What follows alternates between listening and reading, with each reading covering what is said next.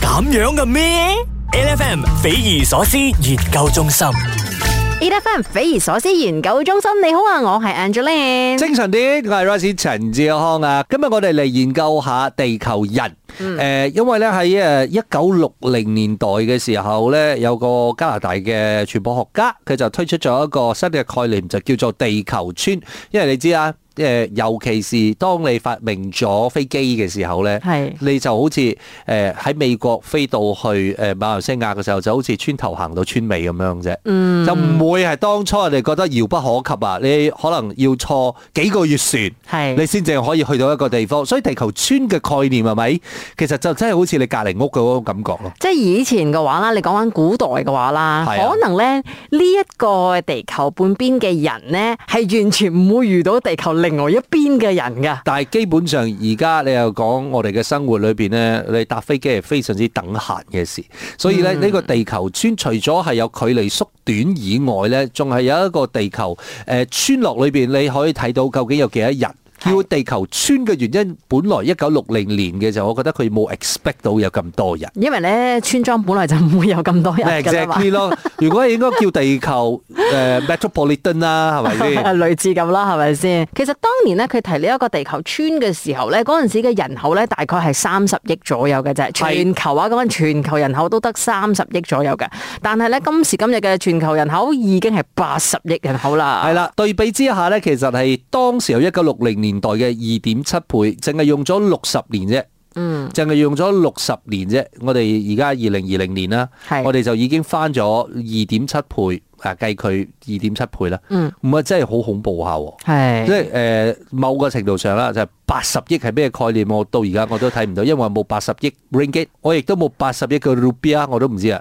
嗱，當然啦，你如果係講話咧，你睇人頭嘅話咧，你會覺嗯得個數字好恐怖啦。但係咧咁聽嘅話咧，誒某種程度上邊咧係人類嘅一個進步嚟嘅。一嚟一定係因為呢一個誒醫療系統進步咗啦，係啦所以咧生命咧可以咁樣維持住啦嘛。 life expectancy 就長咗啦，即係係意思即係講唔會以前咧打個乞嗤就死咗，咁啊、嗯但係咧而家醫學昌明啦，咁你講誒有疾病嘅話，我哋都有辦法醫，咁你係嘅呢個生命先可以繼續長落去，兼且例如話誒、呃你出世嘅時候，嗯誒阿媽陀 B 生仔嘅時候咧就會母子平安，咁啊呢個都要醫學昌明先可以做得到嘅。嗯係咁啊，所以咧，其實今日咧，我哋就誒、呃要同大家嚟一齊探討下喺全球嘅一百五十幾個國家裏邊呢，咁呢啲人口分配又係點嘅樣呢？一陣間首先翻嚟，我哋同大家關心下人口最多嘅國家同埋人口最少嘅國家。人口最多，我覺得應該猜得到啊，但係人口最少喺邊度啊？係邊個國家？你知唔知啊？ H F M 全球有八十億人口，但係呢，我哋誒呃最多人口嘅國家喺邊度，同埋最少國誒、呃最少人口嘅國家喺邊度？我哋問咗呢個問題之後呢，好多人都覺得我知最多人口嘅國家係喺中國，係係啦冇錯，你係答啱嘅。中國嘅人口總和呢係有十四億一千三百萬啊。佔人口總和大概係十七點九巴先啊，計十八巴先啦。咁個咩概念呢？嗱，俾大家知下，十四億一千三百萬呢，其實呢一個國家嘅人口呢，係多過一個成個 continent 嘅人口嘅，係就包括話。歐洲成個 Europe 啊，街上嚟啊，有 Europe 係咁緊要多個國家啊，街上嚟得七億四千四百萬，所以呢，佢係兩個 Europe。哦美洲啊，America 啊有南美洲有北美洲，嗯，我哋街上嚟啊，係得十億四千萬啫，所以佢仲多過多人過成兩個 continent 加埋一齊，係佢大致上嘅人口係同邊個有得困呢？就叫做一個非洲。但係一個非洲所有嘅國家加上嚟， 五百幾個國家加上嚟，嚇、差唔多啦。係啦。十四億人口，其實就係呢一個數字啦。不過當然啦，如果你講話咧，其實呢一個所謂嘅人口啦，原來咧全世界咧超過一半嘅人口啊嚇，五十巴仙嘅人口咧係係生活喺七個國家嘅啫。睇下中唔中你嗰個國家？嗯，首先第一個當然我哋知道嘅咧就係中國啦，係第二大人口咧當然就係印度咗噶係啦啦，再嚟咧就有美國、印尼、巴基斯坦、Nigeria 同埋巴西。所以繼續落嚟，我哋就要問另外一個問題啦。你睇到呢七個國家肯定係最多人口嘅國家啦。咁、最少人口嘅國家係喺邊度呢？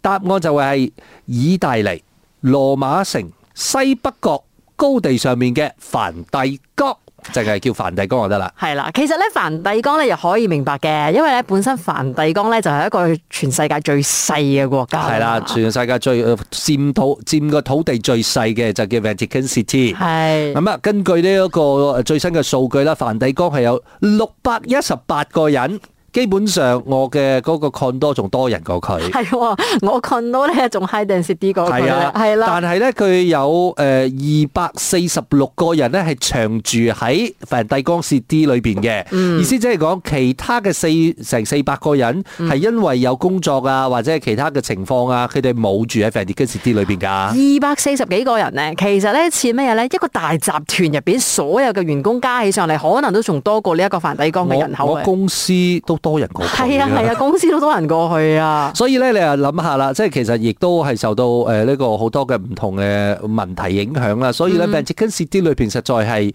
你講一個國家，佢好明顯係最少人，但係少人佢仲要係嗰啲人係不斷係往出邊走嘅喎。係喎，其實咧佢要點樣 run 呢個國家咧？嗯，唉嗰、個、呃、即係你要講話佢哋嘅 productivities 啊，咁因為你知道梵蒂岡佢都係以誒呢一個天主教同埋基督教呢啲等等嘅誒宗教部分去支撐佢嘅成個營運嘅模式嘅。又係係咪先？？所以佢哋嘅呢一個，你講入息方面更加唔使擔心啦，係咪先？係但係如果你講緊啊，係咪有駐守嘅兵力啊？咁佢佢包圍住佢嘅意大利，嗯，就已經可以提供佢好好嘅保護啦。係啦，啱就冇事係就係要靠啲 friend 啊咁。好啦，陣間翻嚟咧，就同大家嚟關心下，究竟全世界咁多個國家，邊個國家嘅人口係最擠迫嘅？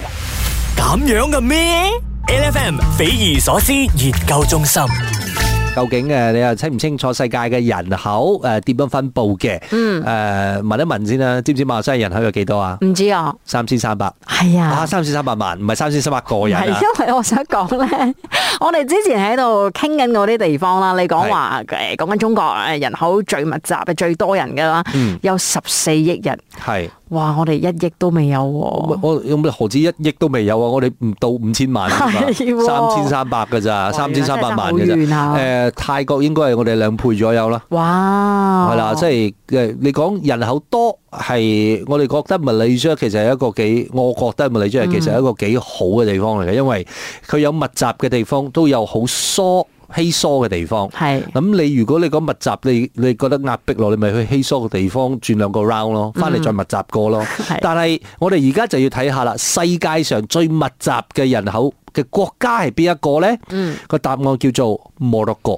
嗯摩洛哥咧，佢其實係每平方公里有一萬九千四百九十七個人啊，大概誇一張萬二，大概二萬個人左右啦。重點就係咧，其實摩洛哥咧係一個點樣嘅國家咧？基本上咧，佢嘅呢一個土地嘅面積咧係大過頭先我哋講嘅梵蒂岡少少嘅係啫，喎所以其實咧基本上佢係全世界咧吓第二細嘅誒即係國家嚟嘅。但係喺咁細嘅國家，頭先我哋講梵蒂岡咧得二百幾個人住嘅係啫啊，但係佢嘅每平方公里就有一萬幾個人住咧。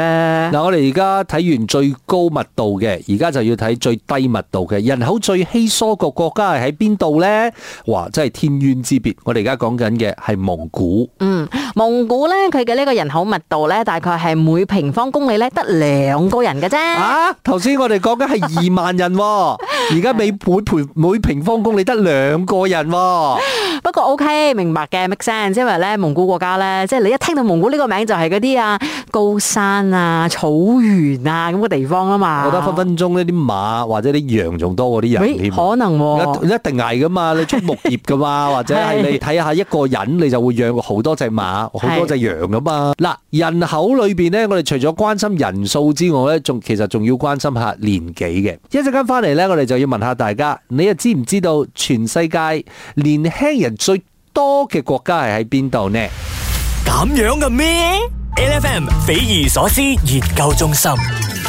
跟住落嚟咧就要探討嘅，究竟邊個國家有最多年輕嘅人呢？嗱、我哋都知啦，人係誒、呃即係會有年輕啦，有衰老啦。係咁但係如果一個國家係咪？如果你講年輕嘅人好多嘅時候咧，嗱呢個國家發達啦，因為點解你勞動力就不斷源源不絕咁樣嚟，即係係你講緊咩勞動力咧？就譬如話你講誒、呃一啲需要體力去做嘅嘢，嗱嚟擔擔擔擔抬抬啊，或者係服務業啊，誒、做餐飲啊，呢啲冚唪唥都需要勞力嘅，係係咪先？你所唔以單止係講話勞力咧，可以靠年輕嘅朋友啦。其實咧，年輕嘅朋友咧，佢亦都唔需要咁靠國家嘅呢一個支出係去讓啦嘛。係嘛嗱，譬如話呢啲援助金啊，係或者你講誒社會福利啊，呢啲咁樣嘅問題，即係國家需要孭飛嘅責任就少咗，咁你就可以等呢啲人口反正反而係幫你賺錢嘅機會高翻啲。嗱，但係個問題就係未必嚇、你諗嘅呢個年輕嘅人口嘅國家呢、個。